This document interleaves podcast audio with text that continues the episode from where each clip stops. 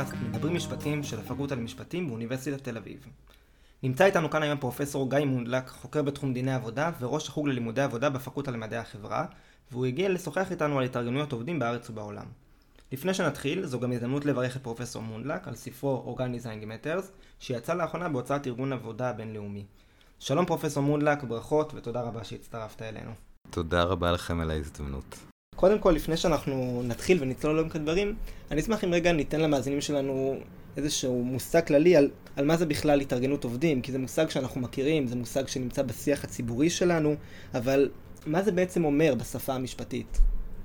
בואו אני קודם מפרק את התופעה של התארגנות עובדים, ואני אקח אפילו שתי דוגמאות מישראל. אני עוד לא מתרחב לעולם כולו. דוגמה אחת זה סאפ, אנחנו עכשיו עושים את השיחה הזאת בדצמבר 2020. לפני כשבוע נחתם הסכם קיבוצי ב-SAP, חברת הייטק. לא טריוויאלי שעובדים בחברת הייטק יתארגנו וירצו לנהל משא ומתן קיבוצי. הסכמים קיבוציים נתפס כעניין של תעשייה מסורתית, בתי חרושת, אולי סקטור ציבורי, מה זה שייך לחברת הייטק?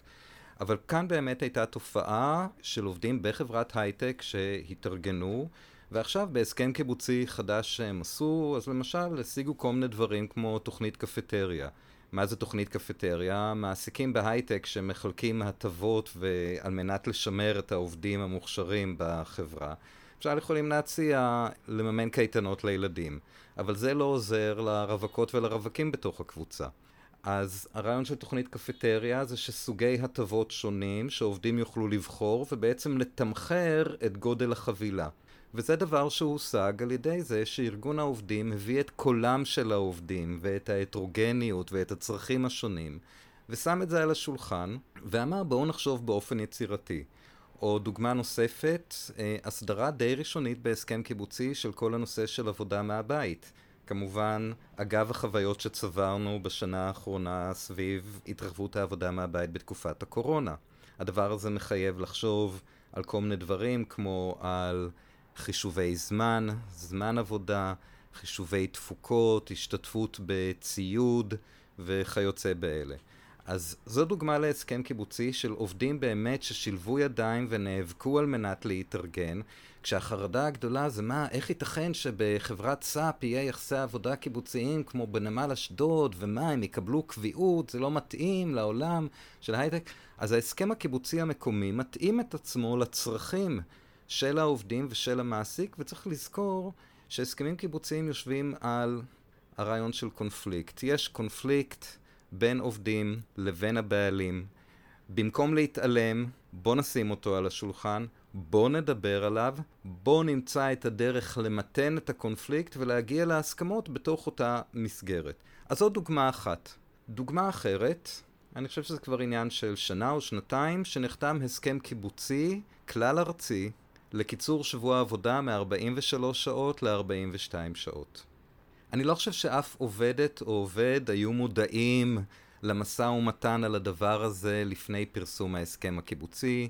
לא ראינו עובדים משלבים ידיים ויוצאים לרחובות, או אם ניקח דוגמה עוד אפילו יותר קיצונית, אחד ההסכמים קיבוציים הכי חשובים שנחתמו בישראל ב-2008, שהבטיח שלכל עובדת ועובד יהיה תוכנית פנסיה, גם כן.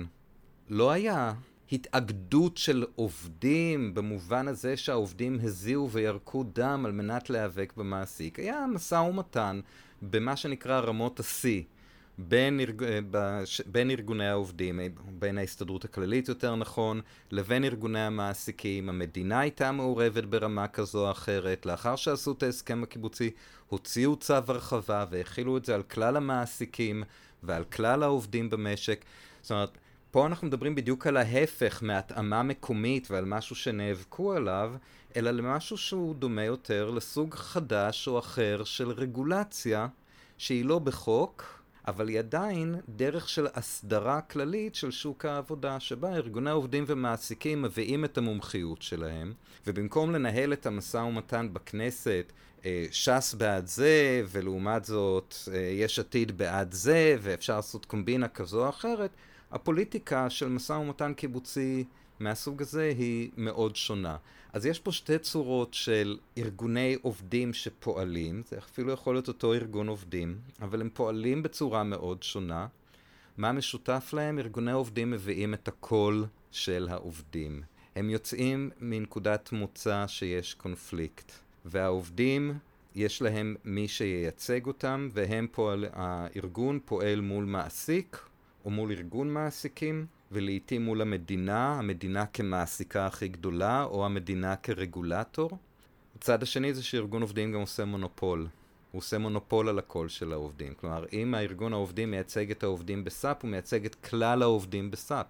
יש פה היבט מונופוליסטי, ולכן אנחנו רואים למשל החרגה של הסכמים קיבוציים מחוק ההגבלים העסקיים, כי אחרת זה היה אסור על פי דין. אוקיי, okay, אבל חוץ מזה שהם מוחרגים במסגרת החוק ופועלים לטובת העובדים, מה מייחד אותם על פני קבוצות אחרות שפועלות למען איזושהי קבוצה של אנשים? מה המאפיין הייחודי בעצם של ארגוני העובדים? אז זה מה שמאפיין את הרעיון של ארגוני עובדים. סך הכל, יצור חברתי, פוליטי ומשפטי מאוד מיוחד. אלה ארגונים שמושתתים על חברים. להבדיל למשל מארגונים אחרים שעוסקים בזכויות עובדים, קו לעובד, ארגון זכויות, שעושה דברים נורא חשובים לקדם זכויות של עובדים, אבל יש לו מספר מאוד קטן של חברים, ומי שבעצם הארגון פועל למענו, עובדים בשכר נמוך, מהגרי עבודה, מבקשי מקלט, פלסטינים בישראל, הם לא מעצבים את האג'נדה של קו לעובד. להבדיל מלפחות תאורטית, החברים בארגון עובדים. מפלגה, נניח מפלגה סוציאל דמוקרטית, מפלגה יכולה לפעול למען זכויות עובדים, אבל היא לא נשענת על חברי וחברות המפלגה באותו האופן שארגון עובדים נשען. ולמעשה ארגון עובדים זה יצור נורא מיוחד. אין דוגמתו בעולם המשפט משהו דומה. זה ארגון שמצד אחד מושתת על החברים, ומצד שני הוא מקבל כוח מהמדינה לנהל משא ומתן שהתוצר שלו יהיה לו מעמד נורמטיבי רגולטיבי. אין כמעט דוגמה שהמדינה מעבירה את הכוח לעשות נורמות מחייבות וכופות למישהו אחר. אפשר למשל מכון התקנים שיושב פה לידינו, יכול לעשות תקן והמדינה תאמץ את זה כתקן רשמי, ואז הוא הופך להיות תקן מחייב. אבל כמובן שמכון התקנים לא מושתת על חברות. הרעיון הזה שארגון עובדים מושתת על חברות ומקבל כוח משפטי מהמדינה, אין לו אח ורע בשום תחום משפטי אחר. ולכן יש פה משהו שהוא מאוד מאוד ייחודי.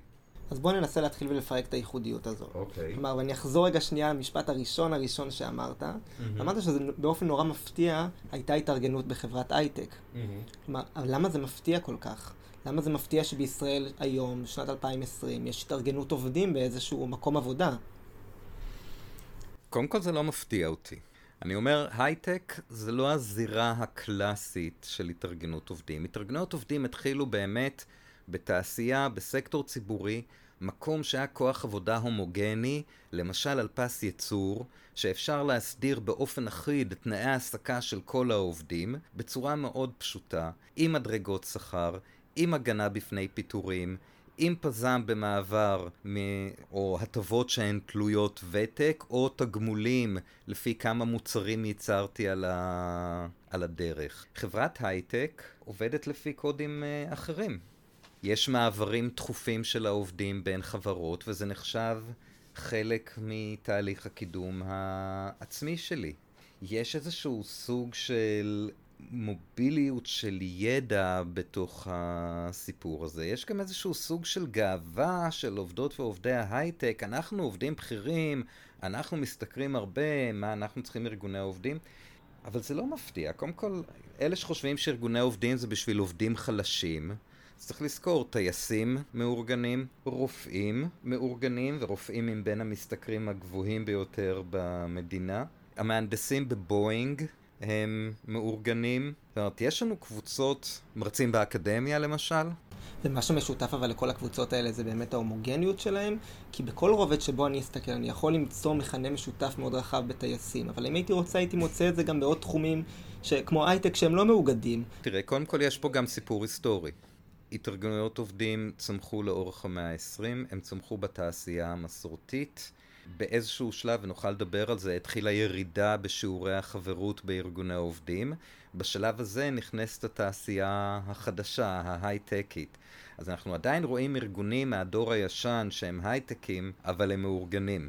אבל הארגונים החדשים שנכנסו, וחלקם הם ארגונים רב-לאומיים שנכנסו, לא נכנסו לתוך החבילה הקיבוצית הזאת שהייתה בישראל. ולכן הם צמחו על בסיס ההנחה שהעובדים האלה לא מאורגנים. עכשיו, המחשבה שהעובדים האלה לא מתאימים להתארגנות, הייתה איזשהו מין נתון שכולם חשבו שזה ברור מאליו. בזמנו נפתלי בנט אמר, התארגנות זה חשוב, בסדר, זה, זה היה אז משרד העבודה והכלכלה, אבל זה בטח לא מתאים להייטק. האתוס הזה של ההייטק.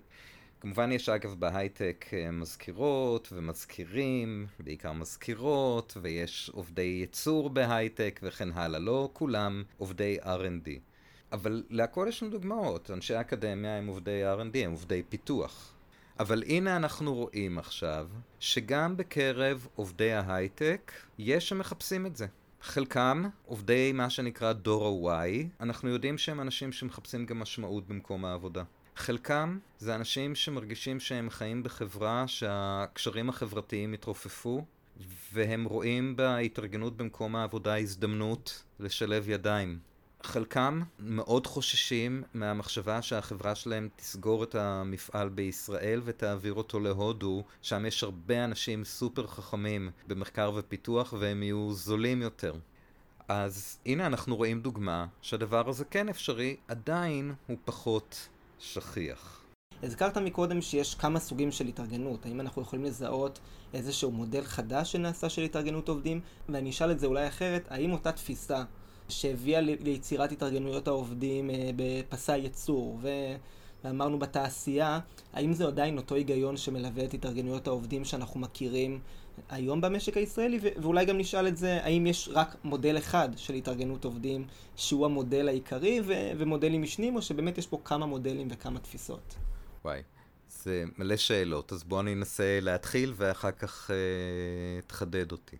קודם כל, כשעשיתי איזושהי הנגדה בין שני דפוסים של יחסי עבודה קיבוציים, אז שים לב שאחד היה בסאפ, העובדים התארגנו, שילבו ידיים, השני היה נניח הסכם פנסיה לכלל העובדים, לא דיברתי איתך בכלל על התארגנות.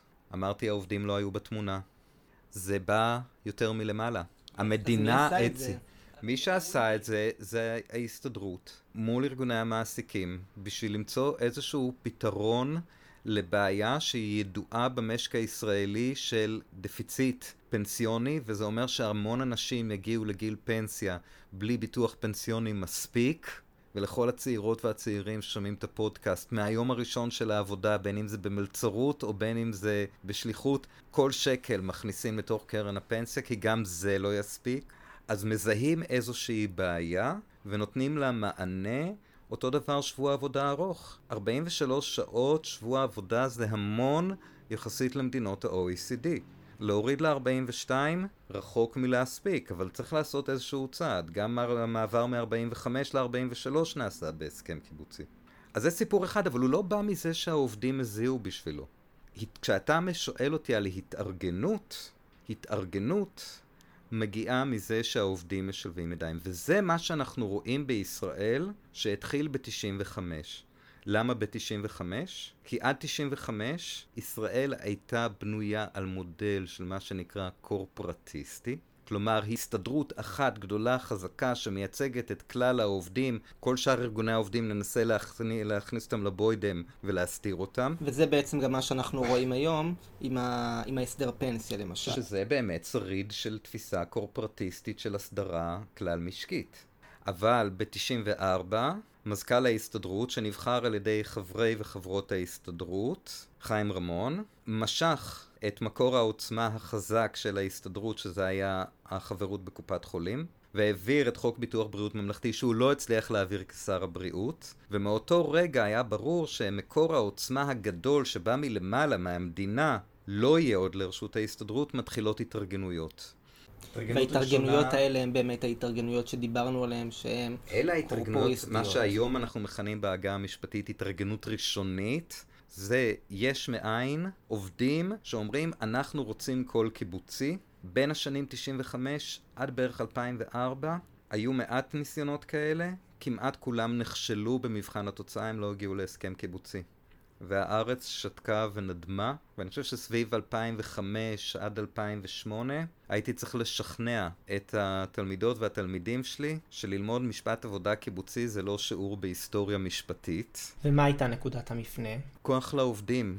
ארגון שקם מלמטה כארגון עובדים דמוקרטי ששם את הדגש על ייצוג מלמטה, מתחיל לפעול, ובין היתר נותן בעיטה, הזבוב הקטן נותן בעיטה בטוסיק של הפיל הגדול שנקרא ההסתדרות הכללית, ובעשור האחרון אנחנו רואים המון התארגנויות שלא היו בעבר, כרטיסי האשראי, חברות פיננסים, חצי מענף הביטוח מאורגן, כמעט כל ענף הסלולר מאורגן, כמעט כל התחבורה הציבורית מאורגנים, עמותות קטנות, חברות גדולות, וריאציות מאוד גדולות של סוגי האוכלוסיות, והנה אפילו חברות הייטק שהתארגנו, וזו ההתארגנות הראשונית. והיא שונה בלוגיקה שלה מההתארגנות באמת שהייתה בעבר, ששם ההסתדרות ישבה במעוזים מסוימים עם קהל עובדים שבוי ותומך אדוק שמקבלים את זה כמובן מאליו והנה פתאום מ-95 זה לא מובן מאליו ועובדים אומרים, אנחנו צריכים לעשות מעשה ולהתארגן.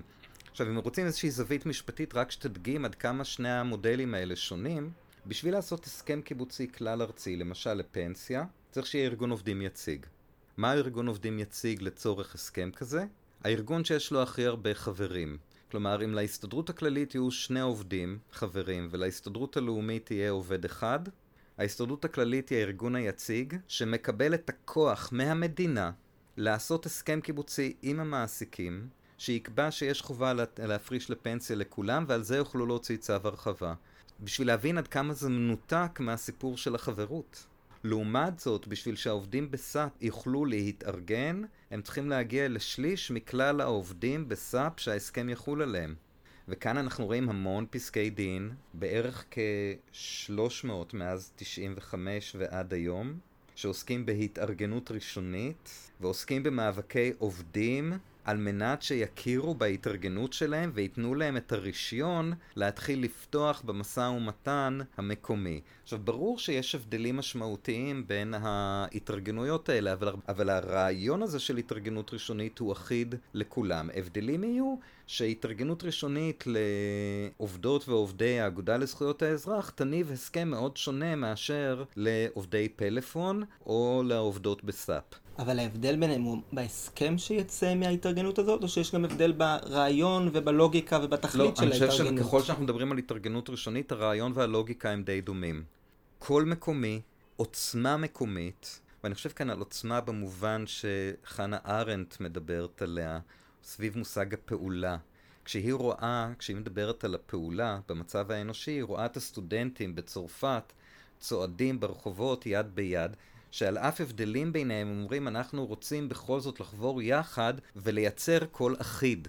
והנה כאן אנחנו אומרים, ברור שיש הבדל בין העובדים בתוך המפעל.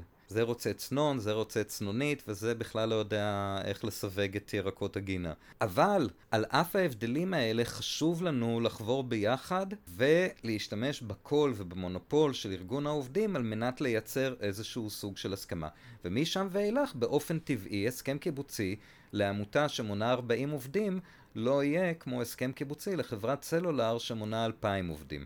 את השינוי במודלים האלה שדיברנו עליו עכשיו, אם אני גם חוזר להתחלה, שאמרנו שאתה חוקר את זה לא רק בארץ, אלא גם, mm-hmm. אלא גם בעולם. זו תופעה שאנחנו יכולים גם לראות אותה בראייה עולמית, או שזה איזושהי, איזשהו משהו ייחודי שקורה בישראל? שאלה מצוינת. אה, קודם כל, אם אנחנו אומרים רגע, מדברים רגע על השוואה בינלאומית, מאוד קשה להשוות מערכות יחסי עבודה בעולם. אה, בארצות הברית 6% מהעובדים בסקטור הפרטי מאורגנים. שיעור העובדים שחל עליהם הסכם קיבוצי בארצות הברית לא מגיע לעשרה אחוזים. יעניין אתכם כתלמידים בפקולטה למשפטים, יש פקולטאות מהמובילות בארצות הברית שכבר הפסיקו ללמד דיני עבודה קיבוציים, או שדיני עבודה קיבוציים זה אותה מרצה אורחת או מרצה אורח שמגיעים ככה ללמד את הנושא האזוטרי הזה. אה, במסגרת הקורסים לדיני הציץ. שרק נגיד שכשאני לפחות חושב הסכם קיבוצי, או מה שדיברת, משלבים יד ביד, אני חושב על מפעלים של ארה"ב אה, שחוסמים עובדים, נכון, לא נותנים להם להיכנס. נכון, אה. ונחזור תכף לנקודה הזאת, כי ארה"ב היא גם מקור לידע. ובאמת, אם אנחנו חושבים, חלק מה... עכשיו אני מלמד גם עבודה בקולנוע, אז חלק מהסרטים המובילים על התארגנות, למשל נורמה ריי, צועדת מחוץ למפעל בארצות הברית, וכל העובדים הולכים אחריה, זה באמת הדימוי שיש לנו סביב העניין. אבל הנה, בארצות הברית זו מערכת שנחשבת בראייה הבינלאומי כאקספשיונל, כחריגה, בגלל החולשה המאוד גדולה של ארגוני העובדים. כי כל ההתארגנויות שם הן ברמה המפעלית. ניקח לעומת זאת את שוודיה, קרוב ל-80% מהעובדים מאורגנים, הסכמים קיבוציים כלל ארציים, שלאחר מכן משלימים אותם הסכמים קיבוציים ברמת המפעל, פלוס מועצת עובדים, שזה ועד עובדים מכוח חוק, שמשלים את הדבר הזה. או אם אני אקח אחת מהמדינות שאני חקרתי, ותכף אני אגיע לאיזה מדינות אני הסתכלתי, אוסטריה, 100% מהעובדים מכוסים על ידי הסכמים קיבוציים. רק 26% מהעובדים מאורגנים בארגון העובדים. זאת אומרת, עדיין אותה תפיסה של המודל הקורפרטיסטי, ששם המודל הקורפרטיסטי גם מעוגן בחקיקה, סליחה, לא רק בחקיקה, בחוקה, שכל דיאלוג על נושאים כלכליים וחברתיים צריך להיעשות ב... מה שנקרא דיאלוג טריפרטטי, תלת צדדי, מדינה, ארגוני עובדים וארגוני מעסיקים. כלומר באוסטריה ארגון העובדים הוא חלק מהפרלמנט, הוא חלק מקבלת ההחלטות לא, של הממשלה הוא קשור באופן מאוד הדוק למפלגות הפוליטיות, אבל אה, זה חלק מהשיטה של ההסדרה. זאת אומרת, יש לה גב חוקתי. גם בישראל יש לזה גב חוקי. חוק ההסכמים הקיבוציים נותן את העיגון לכך שאם יש שליש מהעובדים במקום העבודה, בהתארגנות ראשונית, או אמרנו להסכם כלל ארצי, אפילו את זה לא צריך, אפשר להוציא על הסכם כלל ארצי צו הרחבה. זאת יש לנו עיגון חוקי, הזירה החוקתית בישראל היא סביב הזכות הלא מנויה, מה שנקרא זכות ההתארגנות, שלא מופיעה ישירות בחוקי היסוד. אמ, אבל ההשוואה בין מדינות היא מאוד קשה. יש דפוסים שאנחנו רואים, למשל ירידה בשיעורי ההתארגנות במדינות שונות. בסדר, אבל הירידה היא לא אחידה. יש מדינות כמו בישראל שהייתה צניחה, היינו ב-80% חברים בשנות ה-80, היום אנחנו כנראה ככל הנראה סביב 27%, הלמ"ס לצערי לא חושב שזה משהו שצריך למדוד. את הנסיקה האיומה למטה היא נעצרה. בשוודיה, בבלגיה, שיעור ההתארגנות נשאר גבוה ויציב סביב ה-70 אחוז. למה? כי יש להם מה שהיה בישראל, שקישרו חברות בארגוני עוברים לעובדים למשהו שקשור למדינת הרווחה, בישראל זה היה ביטוח בריאות, בבלגיה ובשוודיה זה ביטוח דמי אבטלה, נקרא שיטת גנט. כלומר, המדינה בעצם אומרת, אני אמצא תמריץ לאנשים להצטרף כחברים לארגון העובדים, כי אנחנו רוצים ארגוני עובדים שמייצגים את כלל העובדים. למה? כי כשיהיה צריך לעשות ויתורים, העובדים ידעו שארגון העובדים שמייצג אותם עשה את הוויתורים. זה כלי ללגיטימציה ולתת חוזק כלכלי ופוליטי לארגוני העובדים. מאוד שונה מהתפיסה האמריקאית שאומרת, אם אתה רוצה להתארגן, זו בעיה שלך, זכותך, כמובן, זכות ההתארגנות. אתה רוצה לשבות? אז תדע שאתה מהמר על העבודה שלך. ובית המשפט העליון במפורש דיבר על זה שזה הימור, אסור בארצות הברית לפטר עובדים ששובתים, מותר רק להחליף אותם באופן קבוע. ההבדל בין שני הדברים כמובן הוא די דק. אז ההשוואה הבינלאומית היא מאוד קשה. אני הסתכלתי בעיקר על מדינות שנמצאות סביב ישראל, שהיו קורפרטיסטיות בעבר, שנשארו עדיין קורפרטיסטיות באופן חלקי, כמו למשל ההסכם לפנסיה, לקיצור שבוע העבודה, הסכם ענפי לעובדי הניקיון, הסכם ענפי לעובדי שמירה, לאחרונה עשו הסכם ענפי להיסעים, זה תחבורה, זה אוטובוסים שהם לא לדן אגד אלא היסעים, הבחנות uh, תעשייתיות. ומצד שני, שהתחילה בהם התעוררות של התארגנות ראשונית ברמת המפעל. אה, בישראל אמרנו זה התחיל ב-95, בהולנד זה התחיל אה, כמה שנים לאחר מכן בהתארגנות של עובדי הניקיון בסחיפול, בשדה התעופה. באותם שנים זה התחיל בעובדי שמירה ואבטחה בהמבורג. עוד שנתיים לפני זה בעובדים של רשת חנויות קמעוניות בגרמניה לידל. אה, באוסטריה הם נכנסו בשלב יותר מאוחר, כשגם לא ברור כך על מה לארגן אותם באוסטריה, כי במילא לכולם יש הסכם קיבוצי. אבל בעצם השאלה שלי הייתה, מה קורה שאנחנו רואים מדינות שפתאום מסתכלות על ארצות הברית, כי כמו שאמרת, הנה אתה חושב על המפעל האמריקאי, ומאמצות דפוסים אמריקאים של התארגנות, במקום שהם עדיין יכולים לעשות הסכם קיבוצי אולי לכל המדינה, תאורטית לפחות. וכאן יש לנו מעבר מלוגיקה אחת ואימוץ של דפוסים של לוגיקה חדשה. ופתאום באים, שואלים את ה... הרבה מהעבודה נעשתה בראיונות, ראיונות עומק. חוויה מאוד מעניינת, כי זה יכול להיות בשעת חצות באיזה בר בברלין, ולאחר מכן ב-10 בבוקר בקומה ה-20 של ארגון עובדי המתכת הגדול בגרמניה, בכל מיני קונטקסטים עם אנשים שהם פעילים. ואומרים אנשים בארגון עובדים באוסטריה, ששם ממילא כולם מאורגנים, מבחינתנו הרעיון של ללכת לארגן, כפי שהספר נקרא Organizing Matters, זה שאנחנו צריכים להתחיל ללמוד להסתכל לעובדים בעיניים. עכשיו, אתה אומר, זה רעיון רדיקלי? ומי אומר את זה? אומרים את זה המעסיקים או אומרים את זה העובדים? אומרים את זה אנשי ארגוני העובדים. כי הם לא היו צריכים להסתכל לעובדים בעיניים, כי אף אחד לא הסתכל פה לעובדים בעיניים כשקבעו לעשות הסכם פנסיה. עכשיו, אני, אין לי שום מילה רעה נגד הסכם הפנסיה, הוא הסכם קריטי וחשוב. אבל בואו נחשוב רגע על ההסכם של עובדי הניקיון. עשו הסכם ענפי לעובדות ועובדי ניקיון, בין היתר כי החשש של מעסיקים מתובנות ייצוגיות. זה בא לחסן אותם מתובנות ייצוגיות. אבל, כמו בפרסומות של המיצים, שלא הרגו אף תפוז בשביל לייצר את המיץ תפוזים הזה של uh, חברה זו או אחרת, לא באמת ארגנו את העובדים. עובדות ועובדי הניקיון לא יצאו לרחובות למחות ולהיאבק על זכויותיהם. עשו הסכם מלמעלה, שבו לא באמת רואים את העובדים בעיניים. עכשיו, זו בעיה כללית. אז למשל, יש דרכים לעשות את זה אחרת, וכאן... מצד אחד מייבאים אסטרטגיות מארצות הברית, ותכף אני אגיד מילה על ארצות הברית ועל החולשה שלה, ומצד שני, צריך לחשוב בצורה יצירתית גם איך לעשות התאמה, ומה אפשר לקחת בשביל לתת לזה אפקט אחר. למשל בהולנד, שם גם כן ההסכם של עובדי הניקיון הוא ברמה המדינתית, הוא סקטוריאלי, אז בנו פרלמנט של עובדות הניקיון עם נציגות מעובדי קבל... מקבלנים שונים. הפרלמנט בחר קבינט עם שרות, בעיקר שרות וקצת שרים, מתחומים שונים.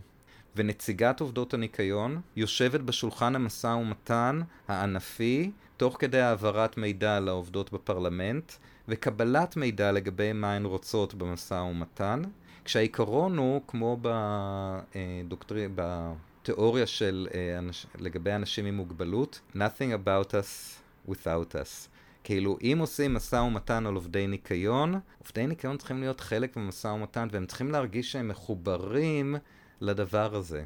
אלה הן אסטרטגיות שבאו לחבר. מה קורה היום בארצות הברית? ארצות הברית, כל מה שיש, אין להם הסכם קיבוצי ענפי, כמעט. אין להם מושג שנקרא צו הרחבה. הסטודנטים והסטודנטות המסכנים בארצות הברית לא צריכים ללמוד את כל הדברים האיומים האלה. הכל זה מפעלי. אז הם למדו לפתח באמת שפה שבה הם מתקשרים עם העובדות והעובדים. הם למדו להתסיס, לארגן, אבל מה מתקבל בסוף? איים קטנים של התארגנות בתוך ים עצום שאיננו מאורגן.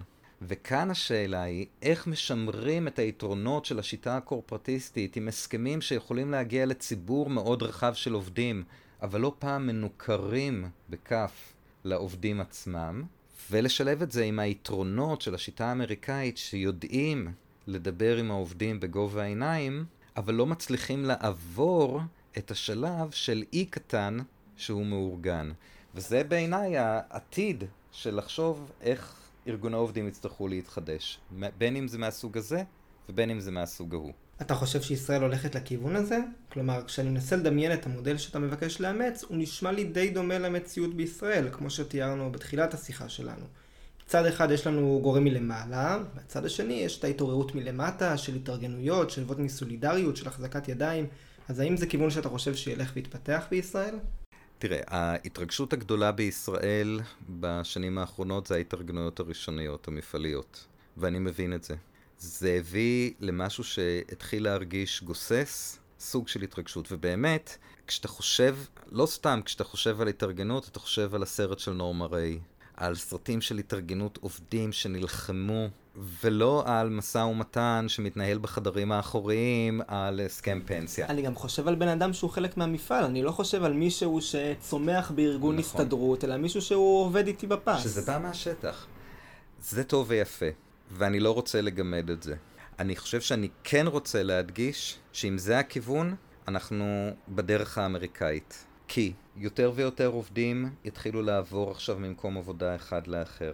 כי עתיד עולם העבודה ל-2030 על פי הדוחות הבינלאומיים אומר שיותר אנשים יעבדו כפרילנסרים, יעבדו בארבע רבעי משרה בכל מיני מקומות עבודה, יחוו הרבה יותר מעברים של עבודה, יהיה הרבה יותר קשה לבנות קהילה של עבודה.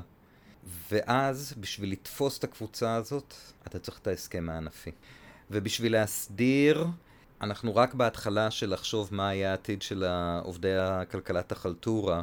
עכשיו הוגשה תובענה ייצוגית בשם עובדי Wolt, אבל יש מדינות שאת Uber כבר פסלו את המודל, יש מדינות שאישרו את המודל של Uber כמו Wolt. יהיה מאוד קשה לשמר אך ורק מודל של התארגנות מפעלית של קהילות קטנות והדוקות שנמצאות ביחד ושחוות את אותה דמוקרטיה מהשטח, הדמוקרטיה הפעילה. והעתיד מצריך להסדיר את העניין שאם אתה עובר ממקום עבודה אחד לאחר, שהוותק שלך לא יימחק. ושאם אתה צברת שלושה ימי חופשה או, או עשרה ימי מחלה שלא ניצלת, שהם לא ייעלמו כשתעבור למקום העבודה החדש, כי אתה תצטרך אותם ל-COVID-25 שיופיע. אז זה העברת זכויות. זה סיפור על הכשרה מקצועית שעכשיו אתם תיכנסו לעידן של מה שנקרא lifelong learning, שתצטרכו לקחת יותר זמן ללימוד ולימוד מחדש של עיסוקים חדשים. הרבה מהעיסוקים שתעשו בעוד עשר שנים, אנשים צעירים, עוד אין להם שם עדיין בכלל, אנחנו לא יודעים מה הגדרת התפקיד. הדברים האלה, וכשמסתכלים על דוחות בינלאומיים של ה-OECD, שאפילו של הבנק העולמי שבעבר התנגד לארגוני עובדים, הם מדגישים את החשיבות דווקא של ההסכמה הקורפורטיסטית שתתפוס את כולם. אז SAP זה סיפור נורא מרגש. עובדים בהייטק, against all odds, שילבו ידיים ונאבקו והגיעו להסכם ווין ווין עם ההנהלה. אבל מה עם כל שאר עובדי ההייטק שלא יגיעו לזה? באוסטריה, עם 100% כיסוי של הסכמים קיבוציים, השאלה האם העובדים מכוסים על ידי הסכם קיבוצי היא שאלה שמשעממת אותנו, כי ברור שהם מאורגנים. צרפת, 95% כיסוי של הסכם קיבוצי, ברור שהם מאורגנים. אז לאן, לאן העתיד? אני לא יודע. אבל אני אומר, אם העתיד יתמקד אך ורק בהסכמים המפעליים ובשילוב הידיים, אנחנו נחמיץ משהו מהפוטנציאל של עבודה מאורגנת לעתיד. אם נחזור לעבודה מאורגנת שלא סופרת את העובדים ולא מביטה בהם, אה, להם בעיניים, אנחנו גם נאבד משהו חשוב. ולכן השאלה היא האם נשכיל לפתח באופן יצירתי משהו שיחבר בין שתי הלוגיקות ולא ידבוק רק באחת מהן. פרופסור מודלק, תודה רבה שהצטרפת אלינו. ותודה על השאלות המצוינות.